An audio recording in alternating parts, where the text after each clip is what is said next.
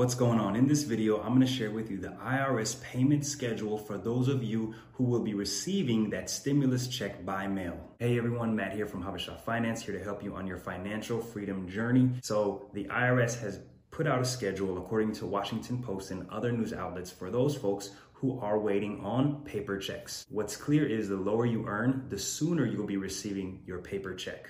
For example, if you earn less than $10,000, then the IRS is going to mail your check this week. There's no telling how soon you'll receive it once it's mailed, but you should be rest assured that your check will be mailed this week. That's what the IRS is stating. Now, those earning 10,001 to $60,000 should expect the IRS to mail their checks in the month of May. In the month of June, those earning 60,001 up to $100,000 should expect the IRS to mail their checks during that month of June. Those earning 100,001 up to $150,000 should expect the IRS to mail their checks in the month of July. Those earning $150,001 up to $190,000 should expect the IRS to mail their stimulus checks in the month of August. And then all the remaining checks should go out in the month of September. This is the schedule that is directly related to the paper check. So if you're expecting a paper check, just know that the lower you earn, the sooner you should expect to receive